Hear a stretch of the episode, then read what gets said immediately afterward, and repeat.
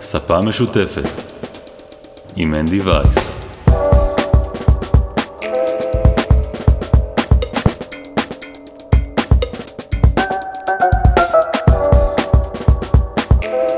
ברוכים הבאים לספה משותפת. מה נשמע? מה שלומכם? איזה טוב שבאתם. אנחנו בפרק uh, שלישי עם uh, אורח מיוחד. מה זה אורח? אני אורח שלו, אני יושב אצלו בסלון. שלום ל...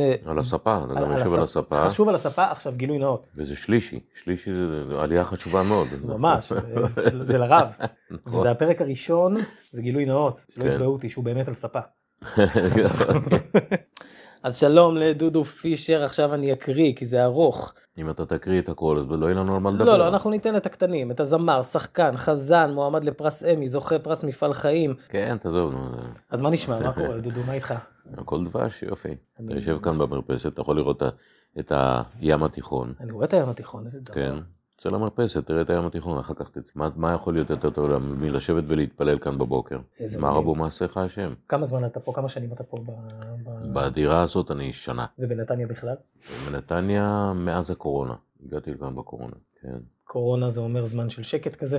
קורונה זה אומר שהכל ריק, לא אין כאן אף אחד, כל המסעדות סגורות, כל ההופעות סגורות, הכל בוטל, בחוץ לארץ הכל בוטל, כל ההופעות... והיה לך זט כזה של בום, עכשיו נגמר? זה נורא, זה היה פשוט באמת נורא. אבל הקדוש ברוך הוא גדול, והכל מסתדר בסוף, הכל טוב, הכל חזר לעצמו, ההופעות חזרו, הנסיעות חזרו, ההופעות בחוץ לארץ חזרו, אז uh, הכל באמת, הכל באמת דבש, כמו שאמרתי לך, הכל יופי. תשמע, זה מדהים, אתה יודע שכתבתי בקבוצה המשפחתית, אני הולך לדבר עם דודו. Mm-hmm.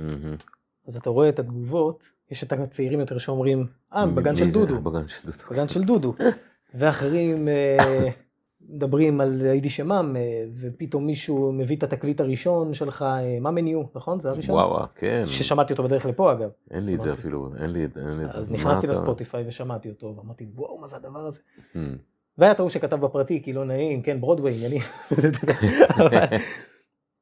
אבל כן, אני תכף מכיר אותך, בגן של דודו זה המקום הראשון שאני חושב נחשפתי אליך. כן, זה הדור שלך, הדור שלך, של אנשים מסורתיים, אני אגיד. כן. אני היום רואה אנשים הולכים עם עגלות, או ילדים קטנים בגן, שההורים גדלו על זה, ועכשיו הילדים גודלים על זה. זה דבר גדול, באמת, אני חושב שזה יהיה אחד הדברים, כשאני אגיע לגן, לא לגן עדן, כשאני אגיע למעלה, אפשר לעבוד על גן עדן. אחד מהדברים, אני לא בטוח, לא יודע. ננסה. אחד מהדברים שאני באמת אקבל עליהם הרבה נקודות דוז פועה, מה שנקרא, זה על הגן של דודו. כי עשינו דבר גדול, זה מחר מיליונים בכל העולם, וזה באמת, כשאני מסתובב במרכזים יהודיים, בצרפת או בארגנטינה, תמיד הילדים מסתכלים עליהם, דודו פישר, דודו. וזה דבר גדול. איך נולד דבר כזה? איך אתה מחזנות ותיאטראות מגיע לפתאום קלטות ילדים? אז קיבלנו טלפון יום אחד, המרגן המיתולוגי שלי בזמנו שהיה נחום בייטל, שיהיה בריא. הוא קיבל טלפון מבחורה בשם אורית וגנפלד, שהיא כתבה את כל השירים, היא הפיקה את כל הקלטות, אז בזמנו קלטות, ואחר כך דיסקים, ועכשיו באתר, עכשיו אתה יכול לקנות רק דרך האתר. והיא אמרה שיש לה איזה רעיון שהיא מחפשת, היא חושבת אולי דודו יהיה מתאים לזה וזה. הוא נתן לשמוע את המוזיקה, שמעתי שני שירים, אמרתי תעשה איתה את העסק, כי זה דבר, אני מאוד אוהב את השירה, אני מאוד אוהב את היצירות, את היצירות שלה, ואני חושב שזה יתפוס. ובאמת על, על הקלטת הראשונה שהייתה לנו לא היה כתוב מספר אפילו. כי לא חשבתם אחרי. כי לא חשבנו שזה ימשיך, אבל ההצלחה הייתה כל כך מטאורית וכל כך במהירות, שמיד יצאנו עם מספר שתיים, ואחר כך זה המשיך לעד תשע עשרה. נהנית לעשות את זה, לך כיף? תשמע, עם ילדים קשה לעבוד עם ילדים. לביים אותם ול... כן, אבל אתה היית צריך להחליף את הילדים כל ארבע שעות או משהו כזה, או שלוש שעות. צריך להם קבוצה אחרת של ילדים, כי הם מאבדים את הסבלנות, ופה מזל להם, ופה זה, וזה בוכה, וזה צריך פיפי. כי בסוף אתה לא גנן בהכשרתך. כן, בהכשרתי אני לא גנן. אז זה לא היה קל, אבל מכיוון שזו תקופה קצרה בשנה, זאת אומרת, זה רק הקלטות וצילומים. צילמתם בגן ילדים, מן הסתם. הצילומים הם בדרך כלל בגן ילדים, בכל מיני גני ילדים בארץ. ואז מכיוון שזה לא היה דבר ארוך, תמיד יכולתי למצוא את השבועיים האלה שאני נמצא בארץ כדי לצלם ולהקליט. וזה מה שעשינו. אני זוכר בתור ילד שהסתכלתי, וכבר אז אמרתי לעצמי, עכשיו מגיע אומן, זמר, נכנס לאולפן הקלטות, מבצע עם מקלה, או עולה על במה עם מקהלה. הקהל שלו ביצירה עצמה מבין מה הוא עושה. הוא יודע להעריך את זה. ופה הילד בן שלוש, הוא לא יודע מי זה דודו, הוא לא יודע מי זה פישר, הוא לא יודע מה זה... מסתבר שכשילדים אוהבים משהו, אז מגיל שנה, תראה, אני מקבל, מגיל שנה הילדים היו מקשיבים לזה. גם הבן שלי, הקטנצ'יק, יש לי בן בן שבע, שהוא גם מאזין לזה. ואני מקבל, הדברים, הדברים שהכי מרגשים אותי זה לפעמים ילדים מיוחדים, צרכים מיוחדים. כן.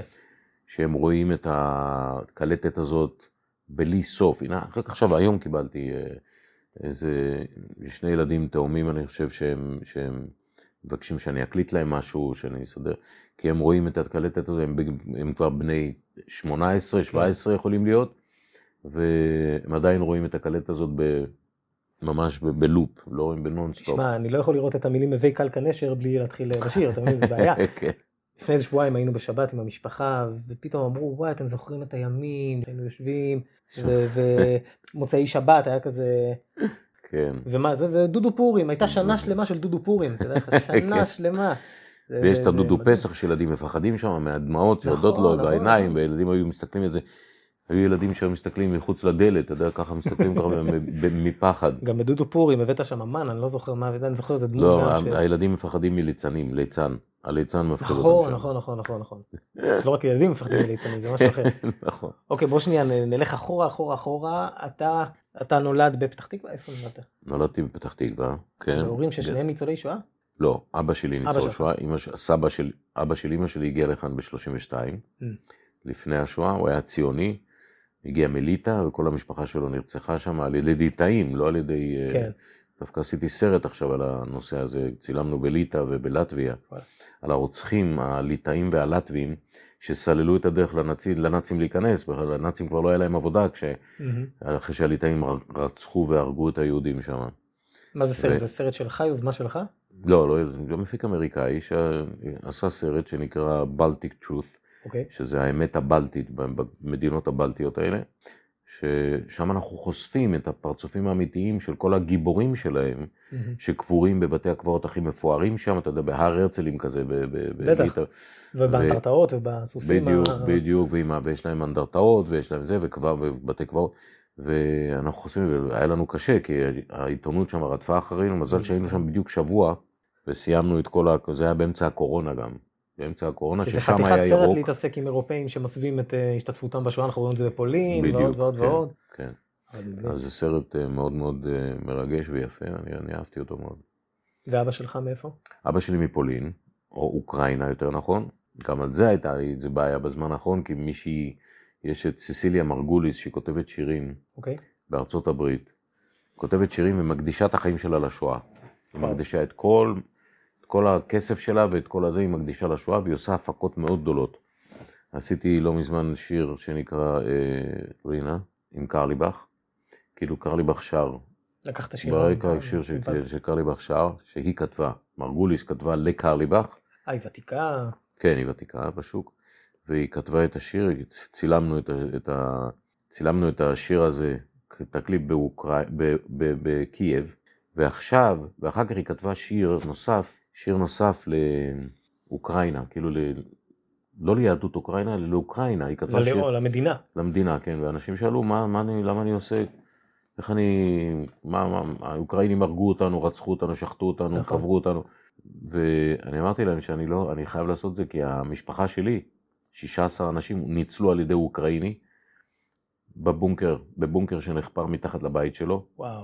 כן, ואבא שלי שם עשה את הבר מצווה שלו גם. בבונקר. בבונקר. והצילו שישה עשר נפשות. יו.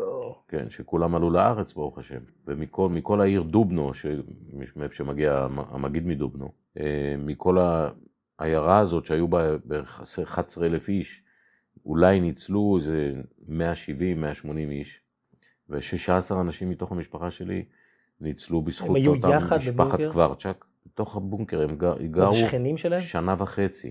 הם היו עושים עסקים ביחד. וכן, משפחת קוורצ'ק והאבא שם הציל את המשפחה שלי.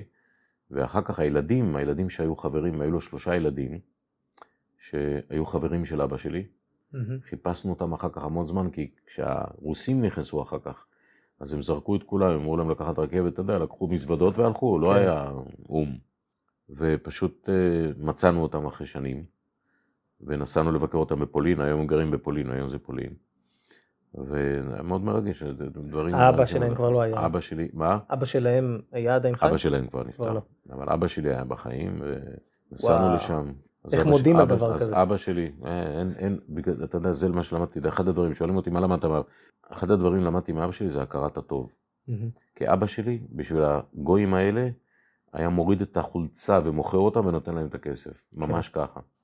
הוא כל כך היה דואג להם, וכל כך דאג שאנחנו, הילדים, נמשיך לדאוג להם ולשלוח להם כספים. וכל מה שהוא רצה זה שיראו בכפר שלהם שטוב, שהמצב הכלכלי שלהם יותר טוב משכולם, כי הם הצילו יהודים. זה היה, זה היה המוטו שלו. זה התמורה להצלת יהודים. זה התמורה, כן. והם, היה להם מכונית, וקנינו להם, זה כל מיני, ובית, ממש. אבא שלי מאוד מאוד אהב, אהב אותם, אהבת נפש, אהבת נפש. רגע, אבא שלך מכיר אותם. הם היו ילדים. אז הם היו איתו, זאת אומרת, הם היו שם, כשזה קרה. אחד עדיין בחיים, אלפרד, הוא בן תשעים כבר ומשהו כזה, תשעים וכמה, והוא היה אחד מה... כן. אתה יודע, כשהייתי חייל, ונסעתי עם אבא שלי פעם באוטו, והוא אמר לי, אתה יודע, אני נזכר שאלפרד פעם הביא לי אגס לבונקר. הייתי חייל אידיוט, אתה יודע, ילד בן שמונה עשרה, עמד תשע עשרה, אמרתי, נו, אז מה? אז הביא אגס, נו, אז מה? איך תבין שהם היו אוכלים תפוחי אדמה מקולפים, את הקליפות של התפוחי אדמה לא מבושלים. והגס היה... זהב. כן, ממש ככה. רגע, ואבא שלך היה אז בן שלוש עשרה, אתה אומר. אבא שלי היה בן שלוש עשרה, והוא נכנס לשם בן שתים עשרה, והיה שם עד גיל שלוש עשרה וחצי, שנה וחצי הם היו בתוך הבונקר הזה. ואז מיד מגיע לארץ אחרי המלחמה? ואחרי המלחמה הם נסעו לאיטליה, ודרך איטליה הם הגיעו לארץ. אוקיי. עכשיו בבית שאתה גדלת בו, רגע, כמה אחים, אחיות אתם? יש לי אחות אחת. אחות אחת? היא גרה בארצות הברית, ובעלה הייתי יחד איתי בלהקת הרבנות הצבאית. אה, וואלה. הוא היה חזן, עכשיו הוא יצא לגמלאות. אבי אלברחט קוראים לו, והוא יצא, הוא בבולטימור, הם גרים עדיין בבולטימור. איך היה בלהקת הרבנות הצבאית? תשמע, להקת הרבנות, אני חייב לציין כאן את מנשה לברן שנפטר לפני שבועיים, לפני חודש, שבאמת היה מנצח שלנו כל התקופה הזאת, שלוש שנים, אתה עובד עם מנצח, אתה עובד עם על במה, זה נתן המון זה, זה לימד אותנו להחזיק מיקרופון, אתה יודע, ולימד אותנו להחזיק מיקרופון ולעמוד על במה, ואיך את כל המניירות, אתה יודע, של, כן. של אומנים על במה. ומנשה לברן, שיהיה זכרו ברוך, הוא נתן לי הרבה מאוד להמשך הק... הקריירה. כי מתוך להקת הרבנות, אין הרבה שממשיכים כן. בשירה. אתה יודע, יש... כולם עובדים, עובדים בבנקים, עובדים כרוכי דין, עובדים כ... כרואי חשבון, אבל... בשירה אין הרבה שממשיכים. למה בעצם הגעת, למה הגעת לשם בעצם? בגלל שידעת לפני זה כבר שיש לך את ה... הייתה לנו בישיבת נחלים, למדתי בישיבת נחלים. הייתה לנו שם להקה שנקראת להקת נחלי רון. היו שבעה חבר'ה, ובשמינית ככה החלטנו שכולנו ניגש להיבחן ללהקת הרבנות. ונבחנו, והוא קיבל ארבעה מתוך, מתוך, מתוך השבעה שהיינו. קיבל את מונה רוזנבלום, שהיה המלווה שלנו, ועוד שלושה. רגע, לא... מונה בעצם התקבל איתך? כן. אה, וואו. כן. איזה קטע. מונה עשה לי את התקליט הראשון, זה המאמני עושה מונה. איזה תקליט מדהים, תשמע. איזה תקליט. כן. אוקיי, אז הגעתם לרבנות הראשית. הגענו למכת הרבנות, והופענו בכל רחבי הארץ, אז היה בסואץ, היינו מופיעים עליה בתעלה, והיינו מופיעים בחרמון. ב... נהלת? מה? מאוד, מאוד. זה היה שירות, תשמע, שירות... אה... אני ניסיתי לשכנע את הילדים שלי כל הזמן ללכת ללהקת הרבנות, כי מצד אחד זה באמת אה, עבודה, אבל זה לא מסוכן, אתה אין לך, אתה לא, חוץ מפעם אחת שהביצי, הפציצו אותנו שהיינו ב, ב, כן. בתעלה, נסענו ממוצב למוצב, עברנו איזו הפצצה. לא היה, אתה זה, תורם בלי סכנת חיים. אתה תורם בלי סכנת חיים. ניסיתי לשכנע את הילדים שלי, אבל זה לא הלך, אחד היה הלך להיות חובל בצוללות, והשני היה בדובדבן. היה מוזיקאים בעצמם? יש להם איזה הגיעה מוזיקלית? הם שרים, הם, הם שרו כשהיו ילדים. הבן שלי יש לו גם איזה סולו קטן אצלי באחד התקליטים באלוקאי נשמה, אם אתה מכיר את השיר הזה. אלוקאי, האלוקאי. האלוקאי, כן. אלוקאי. כן, של האופר. שפריד לקח. של האופר, שפריד אחר כך שהיה את זה. אז כן, הם חשבו שצריך לתרום בדרך אחרת, והם תרמו בדרך אחרת. חשבת במהלך החיים... האם אני רוצה שהילדים שלי גם ייכנסו לעולם הזה של של מוזיקה. אני חשבתי שכן, חשבתי שכן, אבל אז לא היה לי את הזמן גם להתעסק איתם, אתה מבין? כן. היום הקטנצ'יק הוא גם שחקן אדיר, הוא גם זמר שאין קולות כאלה. וואו. כן. הוא כבר שר איתי, בשבוע שעבר היינו באיטליה, בפירנצה, הוא שר איתי שם בקונצרט. אתה מדבר על הילד. הילד בן שבע. בן שבע, עומד על במה. עומד על במה, זה היה פעם ראשונה. הוא עומד על במה מגיל שנתיים. כן. הוא היה עולה לבמה, מלבישים אותו ככה עם כזה זה, עם חליפה כזאת. והיה עומד, היה איזה שיר שהייתי שר לו, שיר שתרגמנו מאנגלית, בני, קוראים לזה בני. והוא היה עומד שם לידי, נותן לי יד, הייתי שר לו את השיר, אחרי זה הוא היה משתחווה, וכל פעם הייתי שואל אותו, אתה רוצה לשיר? אתה רוצה לשיר? אתה רוצה לשיר? אתה רוצה לשיר? לא, לא רוצה, הוא לא רוצה, לא רוצה, לא רוצה. ועכשיו פתאום, זה פתאום קורה. אתה יודע, אחרי שאתה עובד איתו ואתה מלמד אותו והכל, זה פתאום קורה. הוא שר דברים מסובכים, הוא שר אבינו מלכנו של ברברה סטרייסנד, דברים כאלה, אתה מבין? ופשוט, זה הפעם הראשונה שהוא היה על במה, שהוא שר על במה, לא שהוא היה על במה, ופשוט הקהל פשוט לא נתן לו לרדת מהבמה, זה היה מדהים, אני התחלתי לבכות שם על הבמה. היו שם שש מאות איש, וכל הקהילה, בטריאסט, זה היה בטריאסט, כל הקהילה הגיעה, שש מאות איש, שש מאות יהודים גרים שם, כולם באו למופע הזה, והיה מדהים, זה היה באמת משהו מדהים, והילד הזה הוא באמת, הוא שר, הוא משחק, הוא מצלם איתי, הוא, הוא בא איתי לאוסטרליה לחגים, אני לוקח אותו שישיר שם בראש השנה. אתה כל שנה באוסטרליה? או ש... בשנתיים האחרונות. בשנתיים האחרונות. כן, אז... נשמע שיש לך אבהות מאוד שמחה ומלאה נחת. כן, אני מאוד מאוד, זה שומר אותי צעיר. כן, אתה ממש מרגיש את זה? כן, בטח, בטח. בטח. משתתם, התגלגל איתו על הרצפה? כן, לקחת אותו לקייטנה, שחק איתו, לגלוש איתו בים, שחק איתו כדורגל, כדורסל. כן, היה לי זמן לשחק עם הילדים שלי כדורגל, בחיים לא עשיתי את זה עם הגדולים. כן. והבן שלי יותר מבוגר ממך, הוא בן ארבעים וחמש, ארבעים ושש. קצת יותר מבוגר, כן. אז באמת, הם עושים דברים גדולים. הבן שלי יש לו, הבן הגדול יש לו עמותה שנקראת אור. אוקיי. זו עמותה שהביאה, התחילה את דרכה להביא יהודים ליהד את הנגב והגליל. וואלה. כן, הם היו הולכים, היו דופקים בדלתות ברעננה, בכפר סבא וזה, שואלים אם יש מישהו שרוצה לעבור לגליל, ככה הם התחילו. מי רוצה לבוא איתנו? מי רוצה לבוא איתנו לנגב? והם הקימו יישובים, הקימו הרבה יישובים. והם שם היום? כן, כן, בטח, הבן שלי גר בבאר שבע, המשרדים שלהם נמצאים בבאר שבע. מה אתה אומר? ועדיין עובדים קשה מאוד. את כל הגלגל הזה שנהיה שהצבא עובר לשם, והאינטל עובר לשם, לאשקלון ולכל היישובים שם בדרום. זה הכל חסותם. זה הכל התחיל מהם, כן. והם עושים חיל. הבן השני שלי הוא רם בישיבה, הוא גר בלשם. והבת שלי, גם בחורה מיוחדת מאוד, גרה בגבעת שמואל, קלינאי תקשורת. וזהו, יש נחת, יש שבעה נכדים ברוך השם. בלי עין הרע. בלי עין הרע, כן, הרבו, וזהו. בעצם, כשאתה בגילך נולד לך ילד, אתה אומר, זה עושה אותך צעיר, זה קצת מין הרגשה של ריסטארט כזה, לא? כאילו, מתחילים מההתחלה. משהו כזה, זה, כן. זה, זה קצת, כן, כן. זה מרגיש לי מעריך חיים. כן, כאילו, מישהו, שאל, הוא... מישהו שאל אותי פעם, אם, אני, אם נעים לי להסתובב עם עגלה של תינוק בגיל שלי.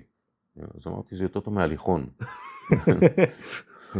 אז אין ספק, זה תשמע, ללכת להביא אותו לקייטנה, להחזיר אותו מהקייטנה, למלא את היום שלו, עכשיו נוכל בחופש וזה. אז אנחנו עושים דברים מדהים, פשוט הוא ילד מדהים, הוא ילד באמת מיוחד מאוד. ועכשיו, אתה אומר שאתה חוזר להופעות, נכון? אחרי הקורונה, חזרנו פה. וחזרתם. חזרנו. אתה מוצא את עצמך הרבה בחול מן הסתם? עכשיו כן. אוקיי, ומה אתה עושה איתו? אתה פשוט לוקח אותו איתך?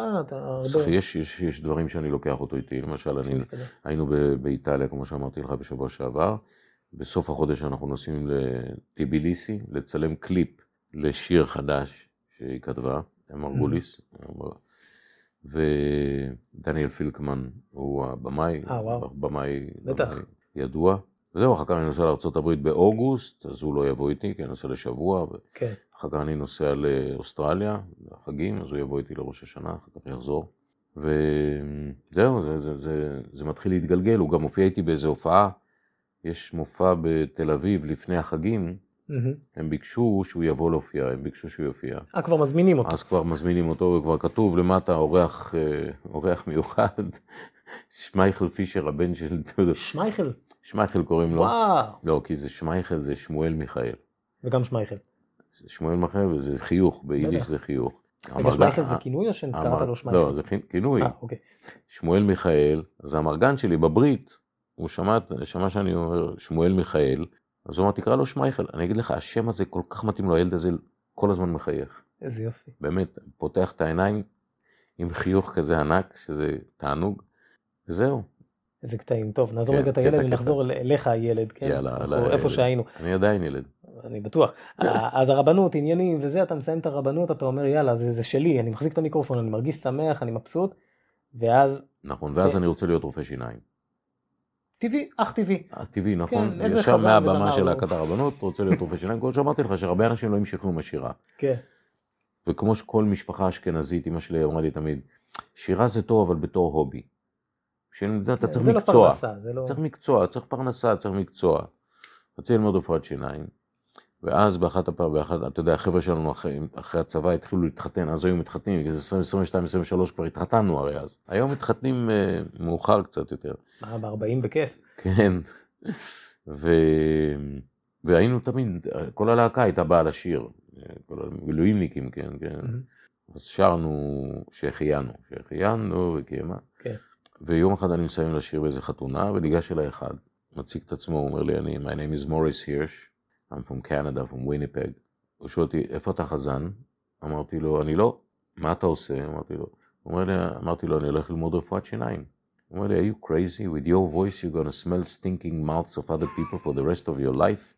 הוא אומר לי, אני פרזידנט של בית כנסת בוויניפג, אני רוצה להזמין אותך, להתפלל אצלנו בחגים. עכשיו, לא היה לי שמץ, התפללתי תמיד, סבא שלי היה בעל תפילה, ואני התפללתי עם בן ציון, יתום, החזן של טבעון, שלשם עברנו מפתח תקווה.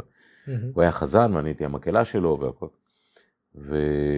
אבל אף פעם לא עמדתי, לא התפללתי. בצבא הייתי מתפלל קצת, אבל זה, אתה יודע, בחפיף כזה. אז אמרתי לו, לא, אני לא רוצה, זה לא בראש שלי, אני רוצה להיות רופא שיניים. הוא מדבר איתי, הוא מדבר איתי, ובסוף הוא אומר לי, תשמע, אני אשלם לך חמשת אלפים דולר וכרטיס טיסה. אמרתי לו, אני בא. וככה התחלתי את הקריירה. ואיך היה פעם הראשונה? וכשהייתי שם, היה מדהים, זאת אומרת, זה היה, זה היה ב-שבעים ושלוש, ואני חוגג עכשיו חמישים שנה על במה. וואו. בראש השנה הזה, זה יהיה חמישים שנות.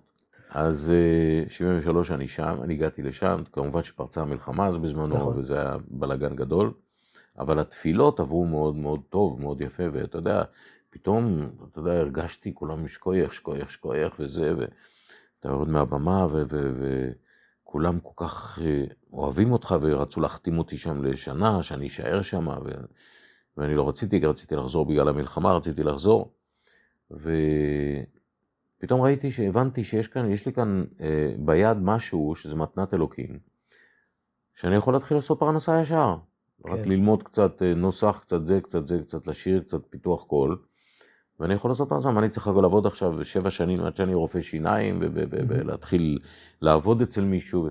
כאן אני עצמאי, ואני הרגשתי סבבה עם זה לגמרי. וכבר הרגשת בשל, או שהיית צריך לעשות פיתוחי קול? ואז הגעתי לארץ, נרשמתי לאוניברסיטה בתל אביב, נרשמתי לאקדמיה למוזיקה, והתחלתי ללמוד אצל מורים פרטיים, גם חזנות, למדתי אצל רביץ, למדתי אצל פולק, ולמדתי פיתוח קול אצל מורה, שהתחלתי לעבוד איתה, עוד בצבא התחלתי לעבוד איתה.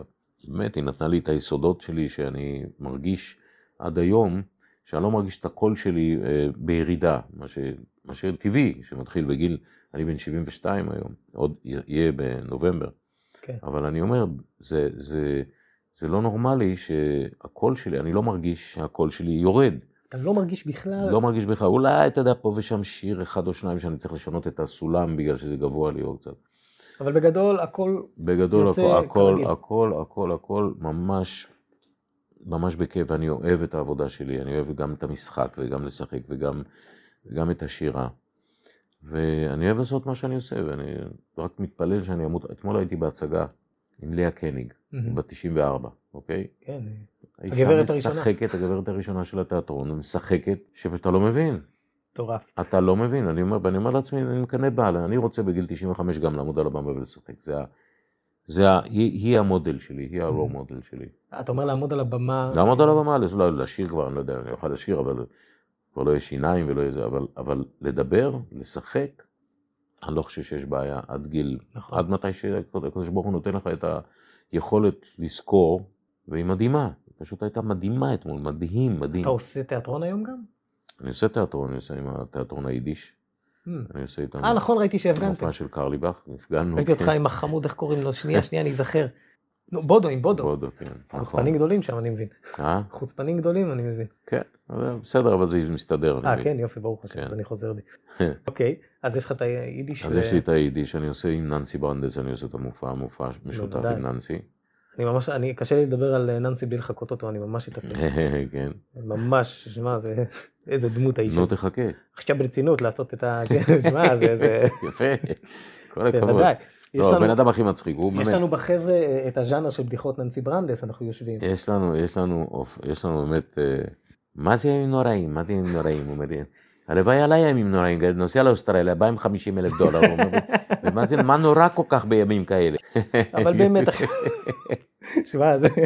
עד שמישהו קם ואומר, די זה, זה אפשר שעות. אוי, זה משהו. הוא מדהים להנזיר. הוא מדהים, הוא מדהים. אגב, כאילו, אתה יודע... ההופעות שלנו מדהימות, ההופעות שלנו מדהימות. הרבה, הרבה תופסים אותו בגלל הבדיחות והמופעי בידור, אבל זה בן אדם שיש מאחוריו. תבוא להופעה, תבוא להופעה בקריית מוצקין, יש לנו הופעה בקרוב, איזה חודש, עוד חודש. מה עושים בהופעה? בעצם שרים בעיקר?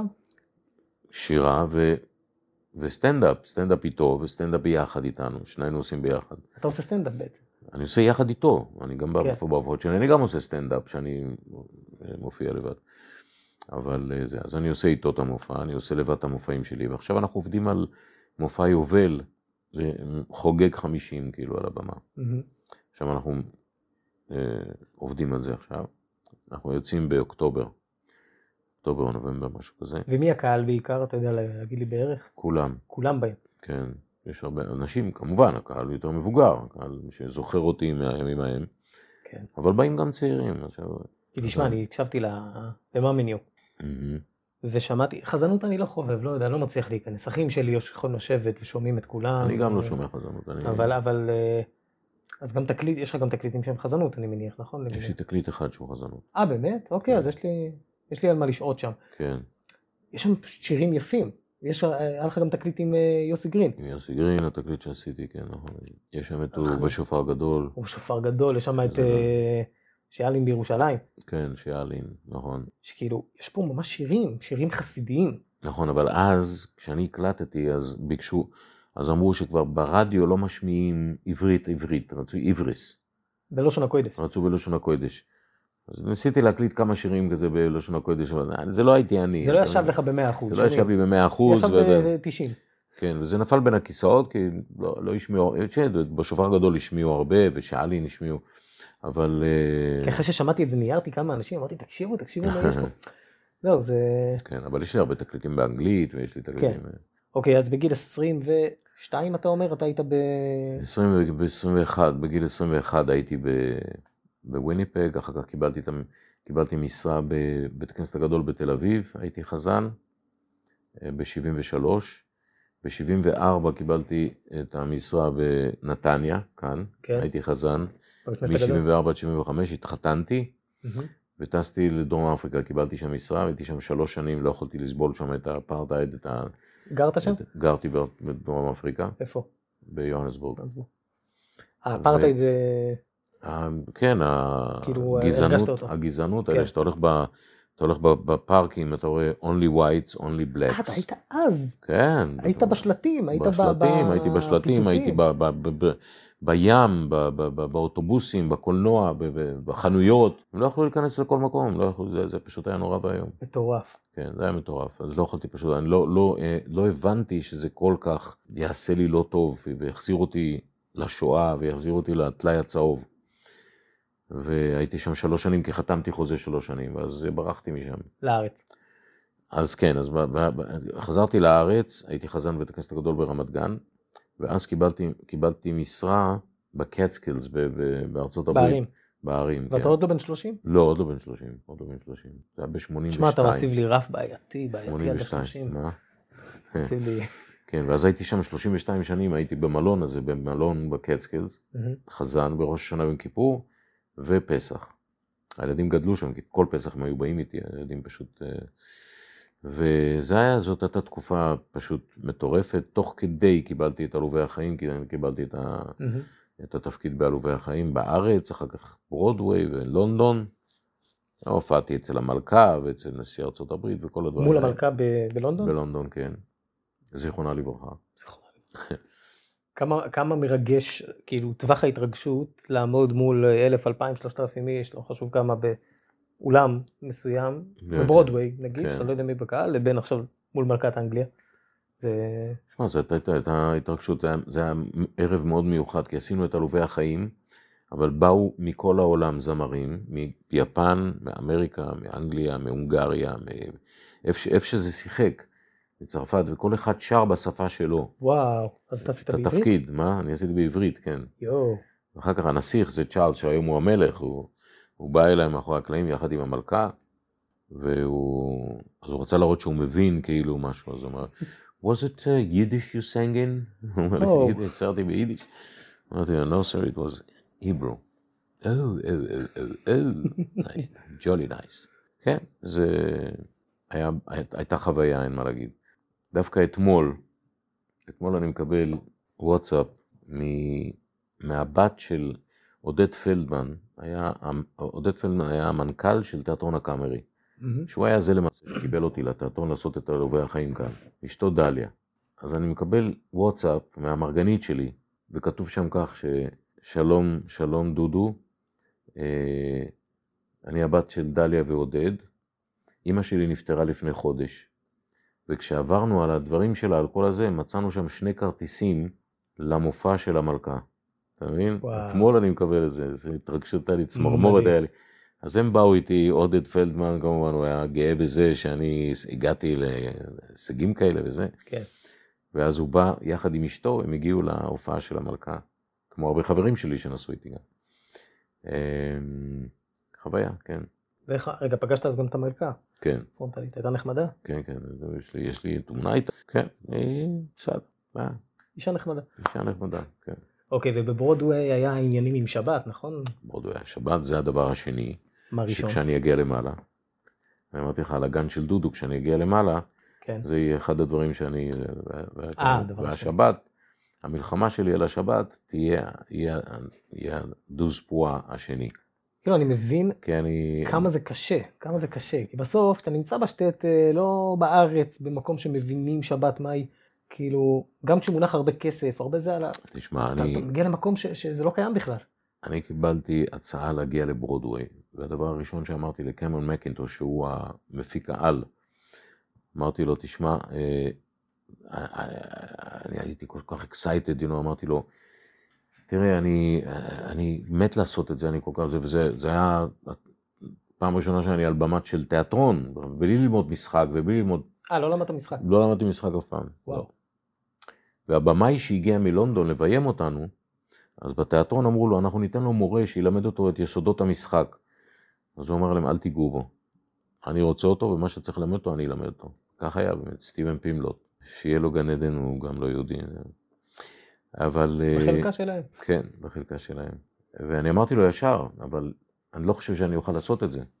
יותר מה זה, הייתי... אני היום, היום אני נפעם מעצמי, באמת, שהיה לי את החוצפה ואת, ה... ואת הכבוד הזה, ל... כבוד יהודי כאילו, כן. להגיד לו, תשמע, אני יום שישי בלילה ושבת בצהריים, אני לא יכול להופיע. עכשיו, שמונה הצגות בשבוע. עכשיו, אני בא, אם אני בא, אני עושה שש הצגות, בלי, בלי, בלי שישי שבת. שזה משמעות גם כלכלית. וזה ו... משמעות כלכלית, והבעיה היא שהוא צריך לקחת מישהו אחר כדי לעשות את שישי שבת, ולשלם לו משכורת שלמה, כי כל השבוע הוא יושב בבית, הוא לא יכול לעשות שום דבר אחר. נכון. אתה מבין? אבל כאן, כאן נכנס הרב מלובביץ' לתמונה. וואלה.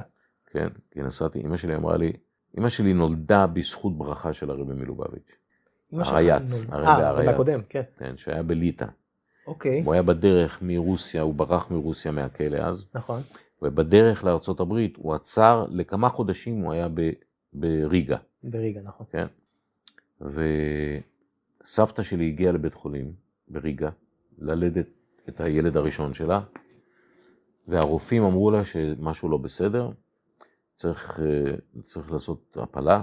לחתוך את, הקטן, את, ה, את הילד בפנים, וכי יש סכנת חיים לילד ולאימא וזה וזה וזה.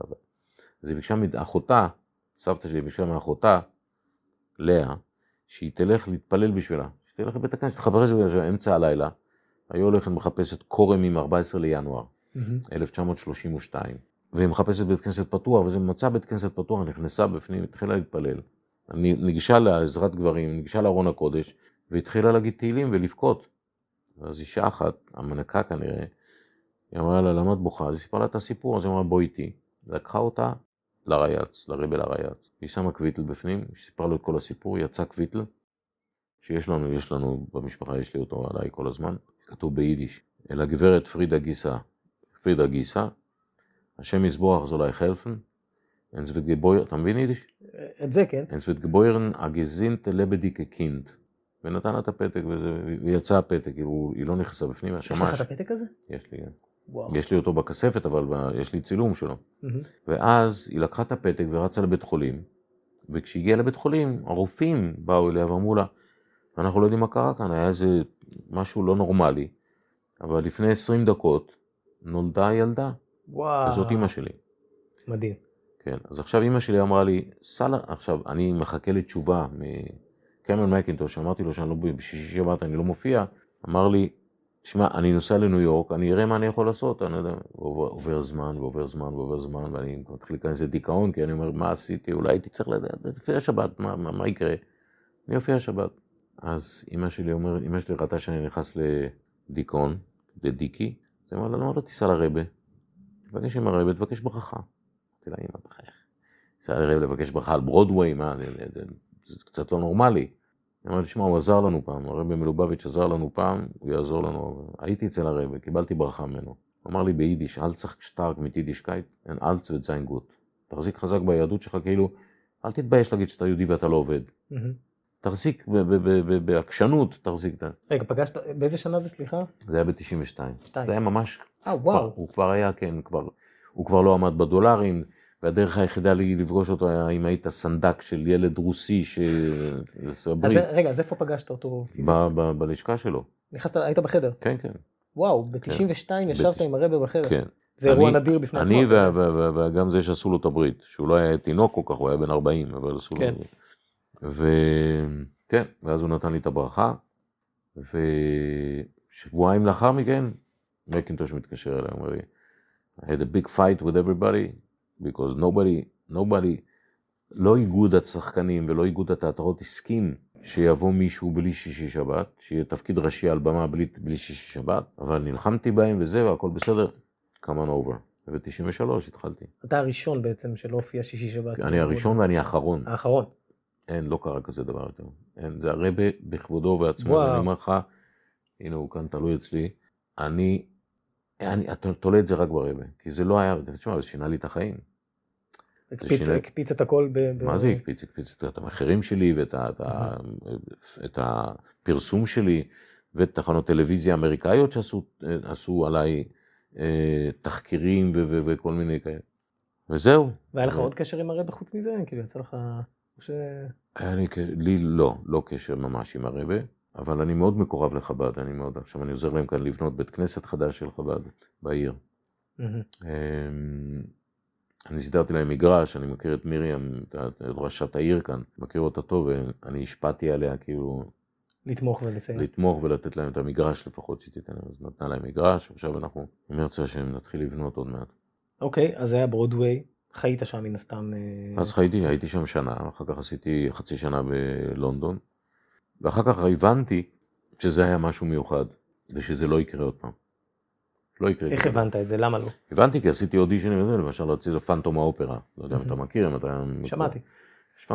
יש הרבה מחזות זמר שרצו אותי, אבל לא הסכימו להביא עוד אחד בשביל זה. ואני שאלתי את קמרון מקינטוש שנים אחרי זה, שאלתי אותו, תגיד, למה הבאת אותי? אתה יכול להגיד לי למה? הוא אומר לי, first of all, I love you. והוא אומר לי, אל תדאג, אני עשיתי הרבה כסף עליך. למה? כי הוא אומר, ביום שפרסמתי, בניו יורק טיימס היה הודעה על עמוד שלם, כן. ביום שפרסמתי את המודעה הזאת, בשבוע שפרסמתי את המודעה הזאת, מכרתי בשני מיליון דולר כרטיסים. ומי קנה את הכרטיסים? אלה שכבר היו בהצגה, שהם היו קהל אבוד. מי? ה-Chosen. העם הנבחר, כאילו, הוא קרא, קורא לנו, The Chosen People, they bought for two million dollars tickets to come see the show, because I brought דודו פישר in the show.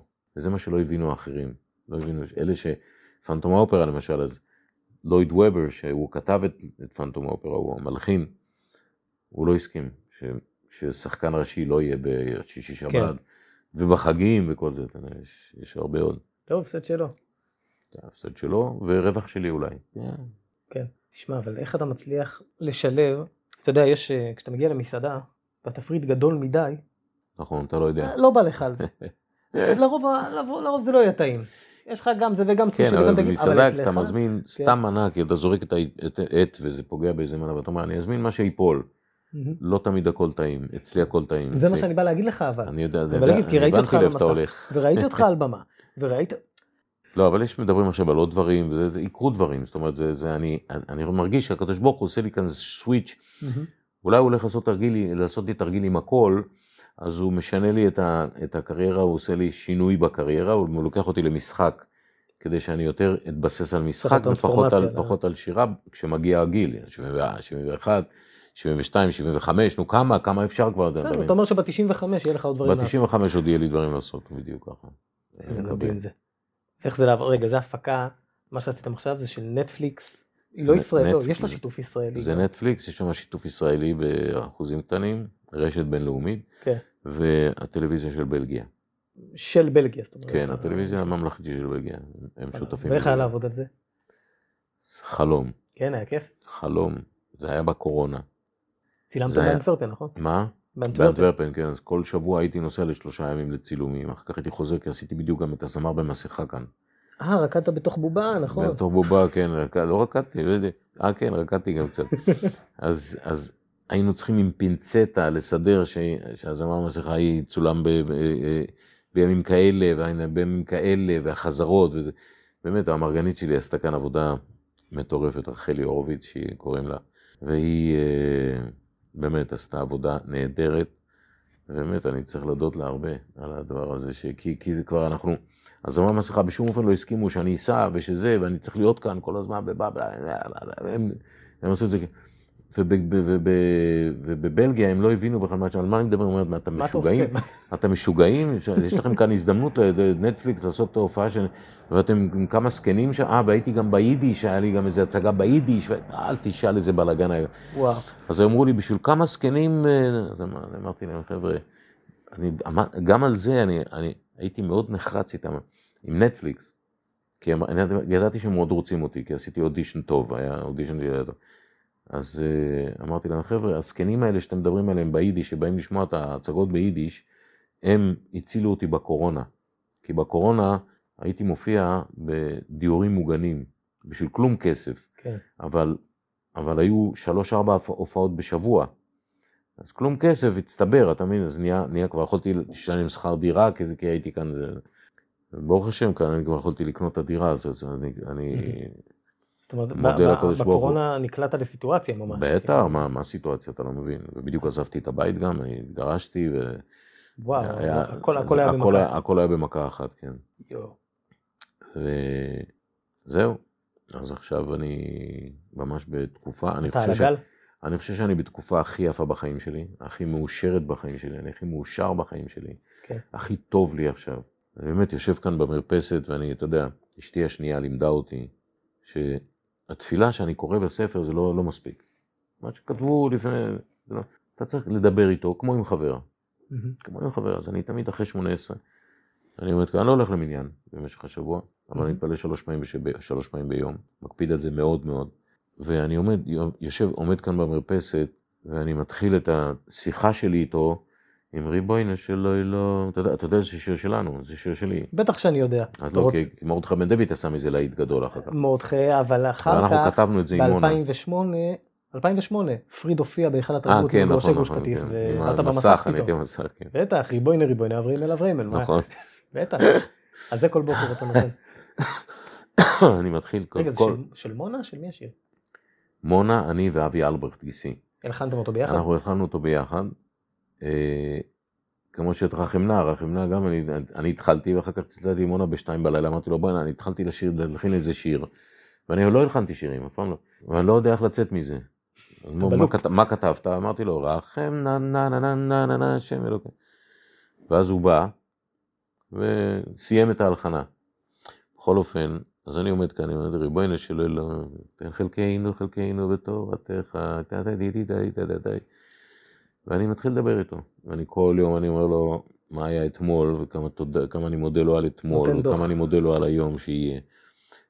ואני מבקש את כל הבקשות שלי, אני עושה כאן, לבריאות, לכל משפחה, ולזה, ולקריירה, ולכל.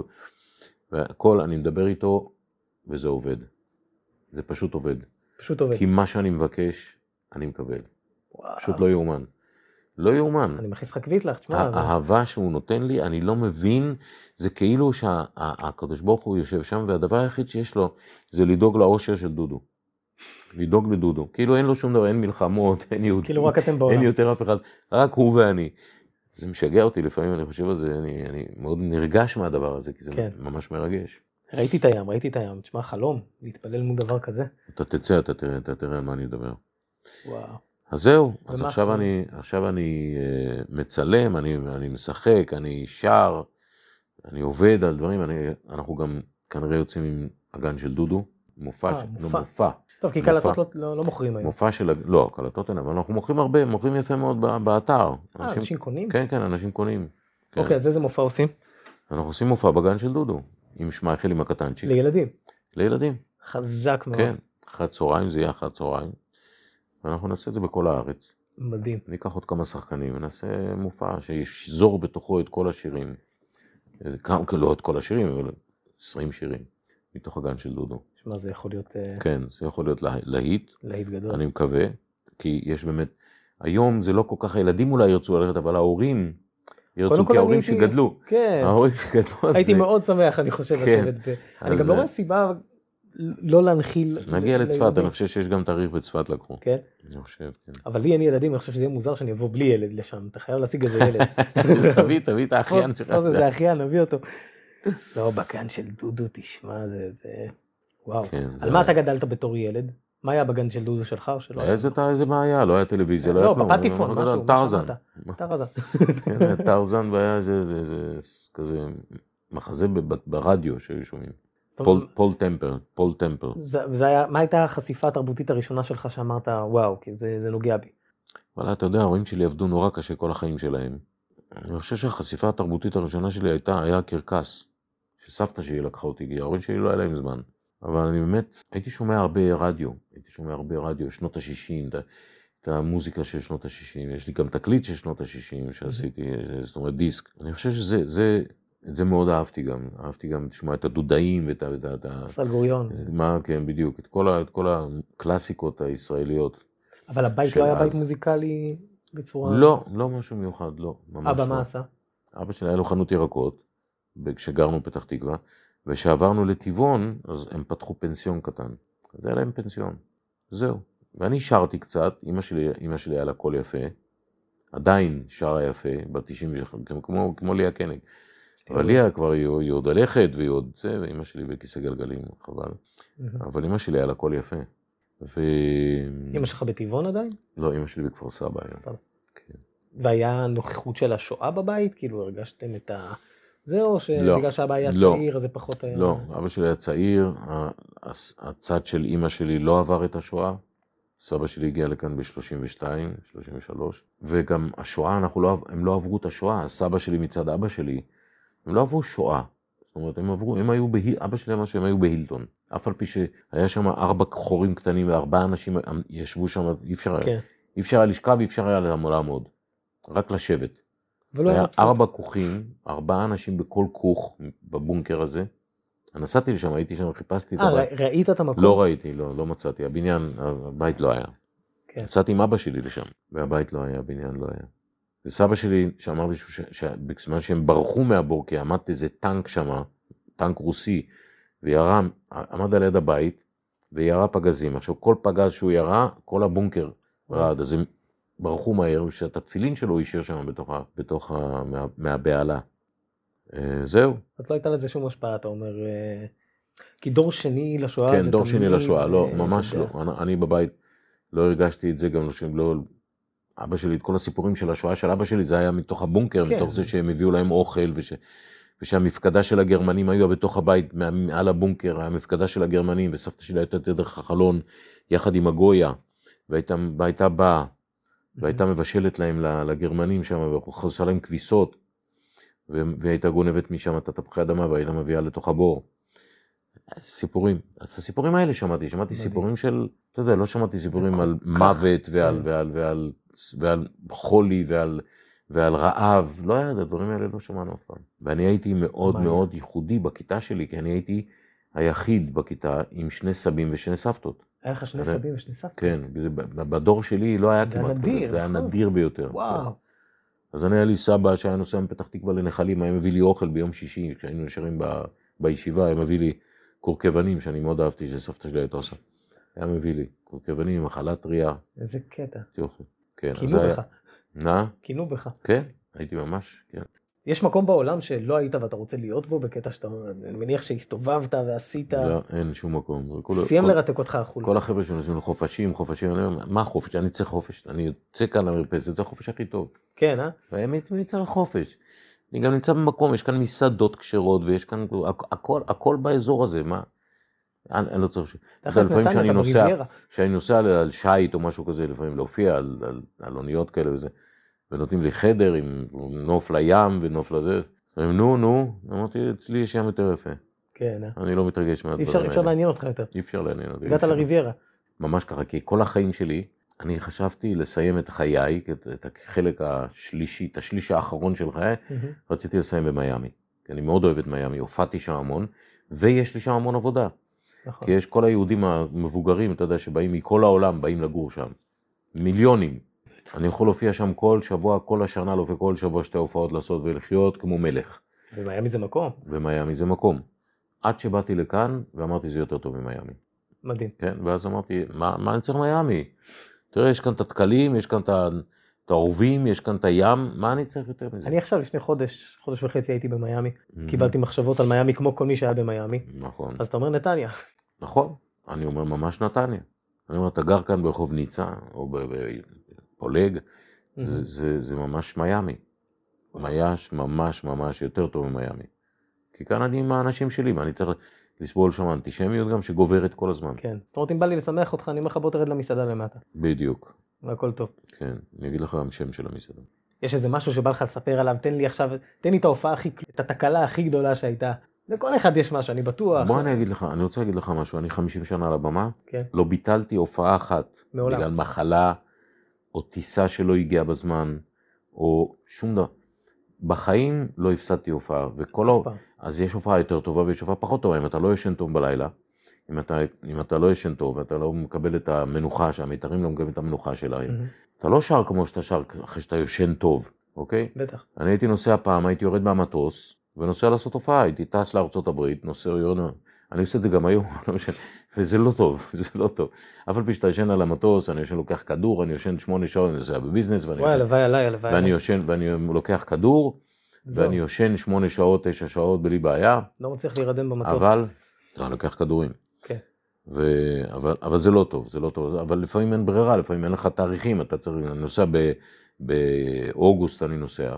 גם, אני יורד מהמטוס, הולך לישון איזה שעתיים במלון, ונוצא להופעה.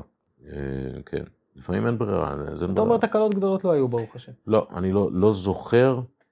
לא זוכר שום הופעה, אתה יודע, אתה הראשון ששואל אותי על הדבר הזה באמת, ואני לא זוכר שום תקלה, אתה יודע, לפעמים אתה שוכח מילה, על ברודווי התחלתי לשיר לפעמים בעברית, כי בהתחלה, בהופעות הראשונות, העברית הייתה נכנסת לי פתאום וזה, ואז כולם מסתכלים עליו ואומרים, מה זה? אבל תקלה ממש אני לא זוכר. יופי, ברוך השם, שלא יהיה. מי רוצה השם? זה באמת מסובך לזכור. נכון. בכמה שפות. נכון, נכון, זה מסובך. במיוחד שיש לך איזה ארבע מאות שירים בראש שאתה צריך לזכור. זהו. כי כל פעם אתה לוקח שירים אחרים, ופיקי חזנות, ופה זה, ופה זה. זה... פשוט משנן, משנן, משנן. כן, משנן, yeah. היום אתה לוקח, זאת אומרת, יש לך איזשהו רף מסוים שממנו אתה לוקח, או שאתה זורם על כל... על מה כל אתה מדבר, מבחינת מחיר או מבחינת מה? מחיר וקהל גם, כאילו, כי בסוף הקורונה מרגיש לי שהיא הנגישה, המ... הנגישה המון אומנים גדולים. נכון, הקורונה הורידה את המחירים, וקשה מאוד להעלות אותם מחזרה. כן. אבל לאט לאט אנחנו מעלים את המחירים, הכל, הכל בסדר. אני מופ... אתה יודע מה? אני אגיד לך משהו. היה פעם, מתי היה הקראש הגדול של המניות? אני חושב שב-תשעים ושש, תשעים ושלוש, לא זוכר מה היה. Mm-hmm. המניות, המניות של, ה... של ההייטק. כן. נפלו לגמרי, הכל נפל. עכשיו, אני, היה לי כסף במניות קצת, והפסדתי הכל. הפסדתי הרבה כסף, לא קצת. הפסדתי הרבה מאוד כסף. שהפך לכלום. וזה היה לפני ראש השנה. ואני עליתי לבמה, בק... בקץ כזה שם, שהייתי. ואמרתי, לפני התפילה ניגשתי לארון הקודש, ואמרתי, על כמה אני חשבתי, אני חושב, אני אקנה את המניות, אני אעשה את ה... קניתי עוד מניות ועוד מניות, כי אמרתי, אני אעשה כמה מיליונים מהמניות, יהיה לי כמה מיליוני דולר, שניים, שלוש מיליון, מספיק לי, אני יכול לחיות ככה, ואז אני לא צריך ללכת לשיר בכל מקום, בלי שאני רוצה, לא בחתונות ולא בבר מצוות, אני לא אוהב לעשות את זה. אז, אז, אז, אז, אז יהיה מצוין. ואני ניגש לארון הקודש, ואני אומר לו, קודש ברוך הוא לקח, לקחת לי את הכסף, בסדר? תחזיר את הילדים מהצבא שיחזרו בשלום. זה הכל. בדרך שאני הולך בחזרה לבימה של החזן, מארון הקודש, פתאום, אני, פתאום נפלה עליי ההבנה שהקודש ברוך הוא אמר לי, אדוני, אתה לא תשאיר איפה שאתה רוצה, אתה תשאיר איפה שאני רוצה. ומאז אני שר בכל מקום. איפה שאנשים מזמינים אותי, יש כסף, אין כסף, עם קהל, בלי קהל, אני, אני שר הכל. אני לא מתבייש בשום דבר. מדהים. אני לא גונב, אני, אני עושה את הכל מתוך, מתוך כיבוד האלוקות שנתנה לי את המתנה הזאת של הכל. זה הכל. ובקורונה, זה, זה כבר התחלתי, אתה יודע, אתה מתחיל לאט לאט, אתה מתחיל שוב לצאת מזה ולהגיד, לא, אני שר רק זה ורק זה, רק... בקורונה, חטפתי אותה עוד פעם. בקורונה הוא הראה לי עוד פעם, שעכשיו אתה צריך לשיר במש... בדיורים מוגנים, ובזה, ובמושבי זקנים, ובלוויות, ואני לא יודע, בכל מיני כאלה. אתה צריך לעשות... אתה עושה לוויות? עשיתי כמה לוויות.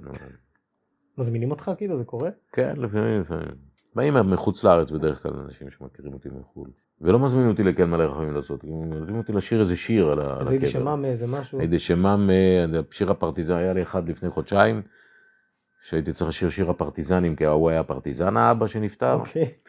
הרב לאו היה שמע. הוא אומר, היום לא מזמינים, היום לא רוצים כן מלא רחבים, כן מלא רחבים, זה לא משנה. פסן, הדוש. כן, בדיוק, אתה תבוא תשיר איזה שיר, פפירוס, זה... אני בא, אני שר, אני עושה... אבל אתה רק צריך לשים לב לא לשאול איפה הכפיים בסוף.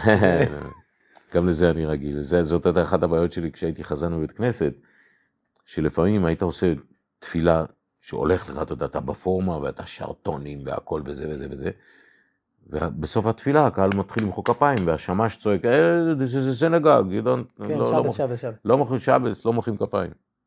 ואני הייתי בלב, אני הייתי אומר, תן, אני מחוא כפיים, תן. כי אתה קצת צריך את זה גם. אני כנראה, כנראה שתמיד הייתי איש במה, תמיד הייתי שחקן בנשמה. זה מעניין שבאנגלית אומרים, חזן אומרים קנטר ואקטר. זה אותם אותיות בהיפוך, ממש אותם אותיות. אז כנראה שאני שניהם, ואני אגיד לך, האמת היא שבאמת חזן חייב להיות שחקן גם. כי הוא, אין לו, אין לו אפשרויות, אין לו, אין לו סאונד, אין לו תזמורת, אין לו, יש לו מקהלה, אבל רק... כל הקהל יושב מאחורה, רק בעזרת הקול שלך, אתה צריך להביא את הקהל לריגושים. להחזיק אותם. להחזיק אותם ולהביא אותם לריגושים. רגע של שמחה, רגע של עצבות, רגע של חרטות, רגע של, של אושר. אתה צריך לתת להם את כל ההרגשות האלה, רק עם הקול שלך. אתה לא, הם לא רואים את הפנים שלך, הם גם לא רואים את, ה, את הבעות פנים שלך. ולכן אני חושב שלהיות חזן זה האומנות הכי קשה בעולם. כי אומרים, הרבה אנשים אומרים שבלט, זה הכי קשה, כי רק בעזרת תנועות הגוף אתה צריך להעביר את המסרים. אבל מוזיקה יש שם וזה. אני אומר שחזנות הרבה יותר קשה מבלט. הרבה יותר קשה. אבל שהקדוש ברוך הוא ייתן לנו חיים טובים וארוכים וקלים, של עושר וכבוד, ושנזכה למות על הבמה. בגיל מאה ועשרים, בעזרת השם. אז תודה רבה דודו. ושנייה אחת רק נגיד תודה. קודם כל המאזינים העיקריים שחוזרים ומקשיבים. וניתן רגע תודה רבה לרועי כפרי. על המוזיקה, מוזיקת הפתיחה, ולזלמן לרנר שעיצב את תמונת הפודקאסט, ולאוז דאוקי שקריין לנו, ולמנדי שטרן היקר והאהוב, שעורך איתי את הדבר הזה. אפשר למצוא אותנו בכל אפליקציית הפודקאסטים, ואפשר לכתוב לי ולדבר איתי, אני זמין מנדיווייס בכל הפלטפורמות למיניהם, פייסבוק, אינסטגרם ועוד ועוד. וזהו, נשמח לראות אתכם גם בפרק הבא, שיצא הלוואי, הלוואי בקרוב. תודה רבה לכם.